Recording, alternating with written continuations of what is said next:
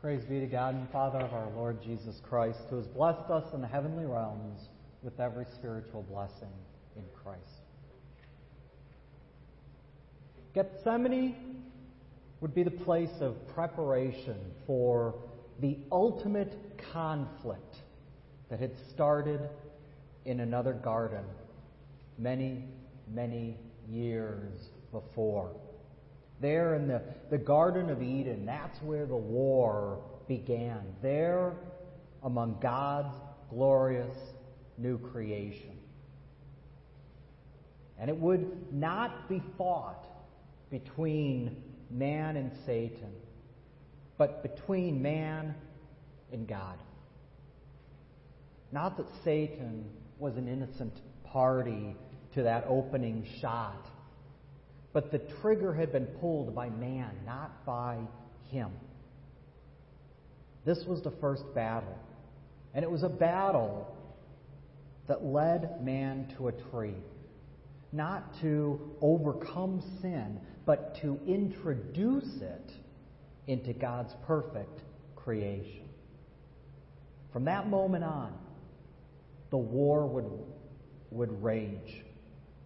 God on one side, man and Satan on the other.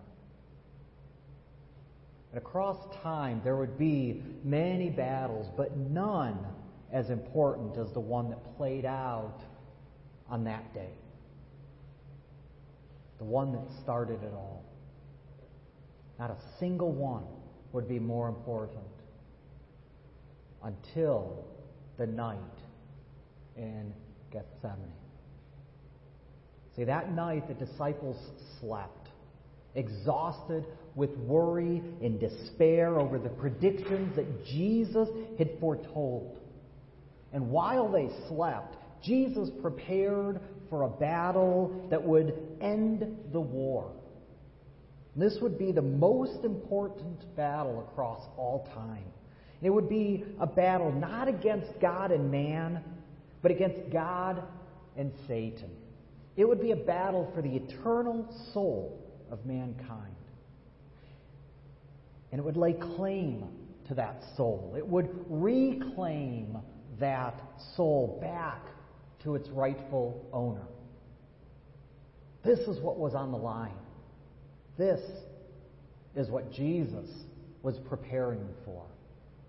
And his battle cry was this Father, if it be possible, let this cup pass from me. Nevertheless, not as I will, but as you will. Now, to the world, this battle cry would be a battle cry of weakness, even of fear. It's something that man would strike out of the history books, for it has no place upon the lips of heroes as they ride into war. But Jesus, he was not of this world, but instead the creator of it. He was not preparing for any battle. He was preparing for the battle.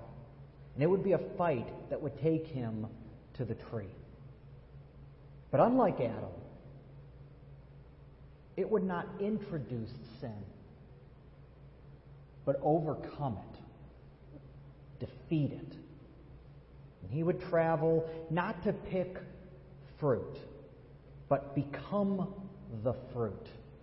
The fruit that would nourish and forgive the souls of all who believed. He would become the fruit that didn't bring death, but instead brought life. Not my will, but yours be done.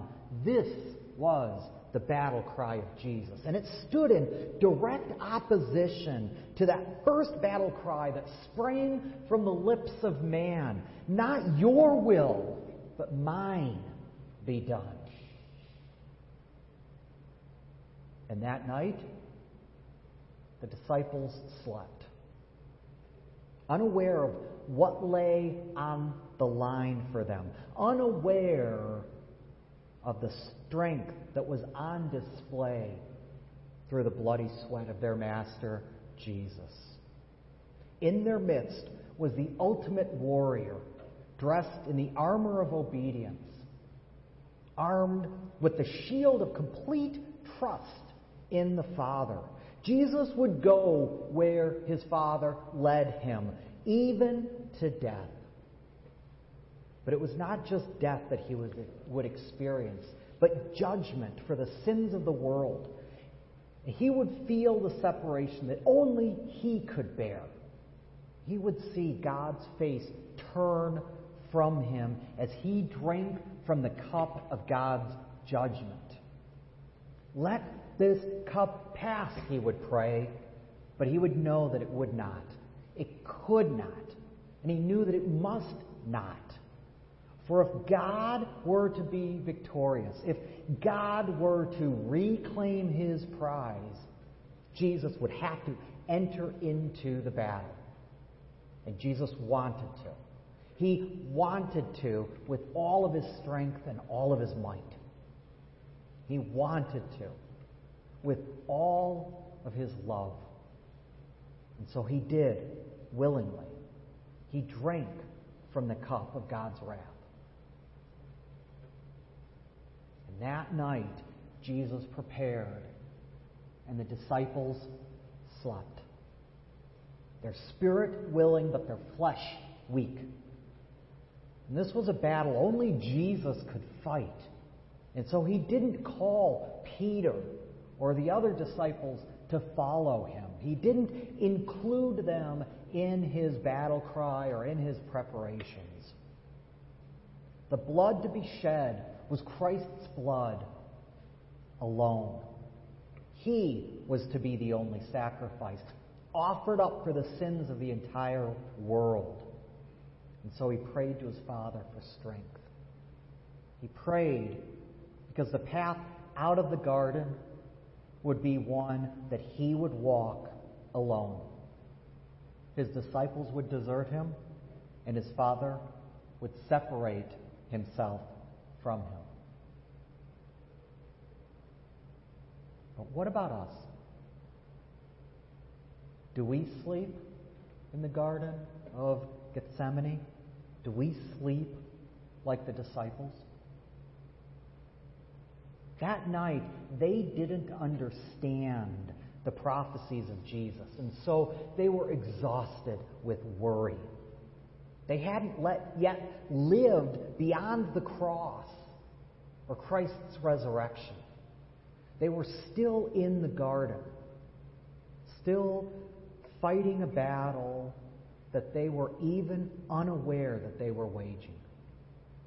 They were unaware that they were fighting God, unaware that what they were fighting for was a prize of damnation that awaited them if they won.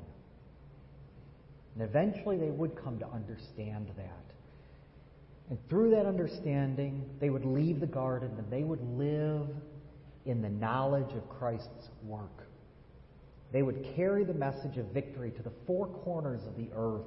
And their battle cry would be one of good news, of death and resurrection. The battles that they would fight would be fought in the realization that the war had already been won and that they had been reclaimed by their Creator. And they would walk gladly to their graves, for they would know that death would no longer await them, but instead everlasting life with Jesus. But tonight, they didn't know any of that. And so tonight, they slept. So I ask again, what of us? Are we telling ourselves that, that we're not sleeping? Are we telling ourselves that we're acting more like Jesus than the disciples? That we are imitating Christ through our prayer life? Now, make no mistake, this passage that we read tonight is not a call to imitate Christ. It is not to present a model for us to follow because we cannot follow. If we could, And what good is Jesus?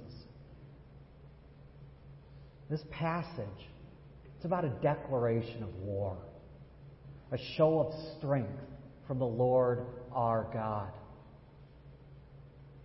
Where we are weak, God is strong. Where we have failed, God has won. Jesus does not ask us to follow as he prepares to travel the road through hell to victory. That is his to travel alone. It's his fight to fight alone. And it's his to win alone. Now, the cross that he calls us to bear is not his cross, but the cross that he gives us. For what he bears, we cannot. As strong as we want to be, as strong as we tell ourselves that we are, we are more like Peter than Jesus. You recall this event, it happens right before the passage that we read. Jesus said to them, You will fall away because of me this night. Peter answered him, Though they all fall away because of you, I will never fall away. And Jesus said to him, Truly, I tell you, this very night, before the rooster crows, you will deny me three times.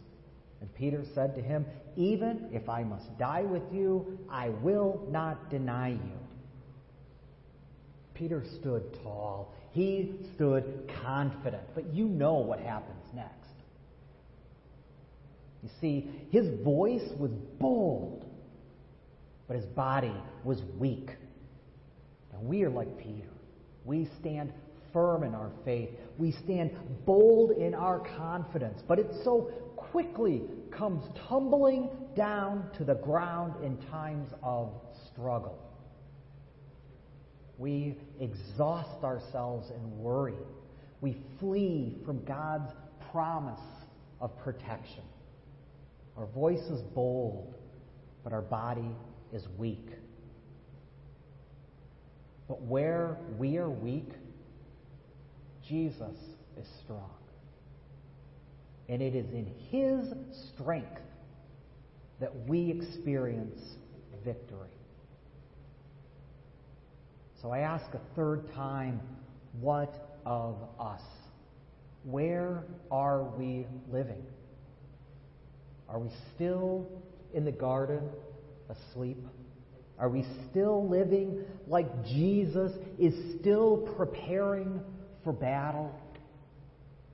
Are we worried about tomorrow? Unsure about the work of Christ? Are we unsure about what will happen to us because of our association with Him? Are we ready to flee Him and run to ourselves as the enemies approach?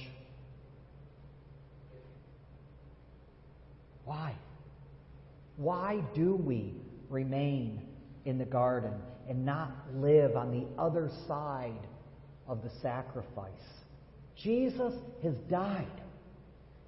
Jesus has risen. He has won. Wake up. Pack up your things and leave the garden. For there's nothing there to stay for. Garden is empty. The war has been won. There's nothing left to worry about. Live. Live in the freedom that you have received. See, our Lord Jesus Christ, He has suffered. He has died for our sins. God has entered into His creation to fix what we have broken, to fix all that we have broken. He's not selective in what He repairs. Your sins have not been excluded because they are unforgivable. They've been included in His sacrifice so that they can be forgiven. So turn it all over to Him. Withhold nothing. For by doing so, you diminish the sacrifice that He paid to win you back. Now, why would you do that? Not my will, but yours be done, he prayed to God. And God's will was that your sins, every single one of them, would be forgiven. Jesus offered his body as a living sacrifice to fulfill God's will. So, why would we want to minimize that? See, this is how God loved the world that He gave Jesus as a sacrifice for you, for me, so that you would not perish, but share eternal life with God. So, why then? Why would we stay in the garden? Go. Go live in the freedom. Go live in the freedom of the victory that He has won for you. Give praise to the Lord. Proclaim His name. Make known among the nations what He has done.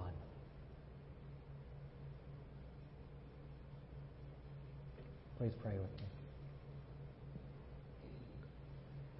All praise to God, the Father of our Lord Jesus Christ, who has blessed us with every spiritual blessing in the heavenly realms because we are united with Christ. Even before he made the world, God loved us and chose us in Christ to be holy and without fault in his eyes. God decided in advance to adopt us into his own family by bringing us to himself through Jesus Christ. This is what he wanted to do, and it gave him great pleasure. So we praise God for the glorious grace he has poured out on us who belong to his dear Son. He is so rich in kindness and grace that he purchased our freedom with the blood of his Son and forgave our sins. He has showered us with kindness along with all wisdom and understanding. Amen.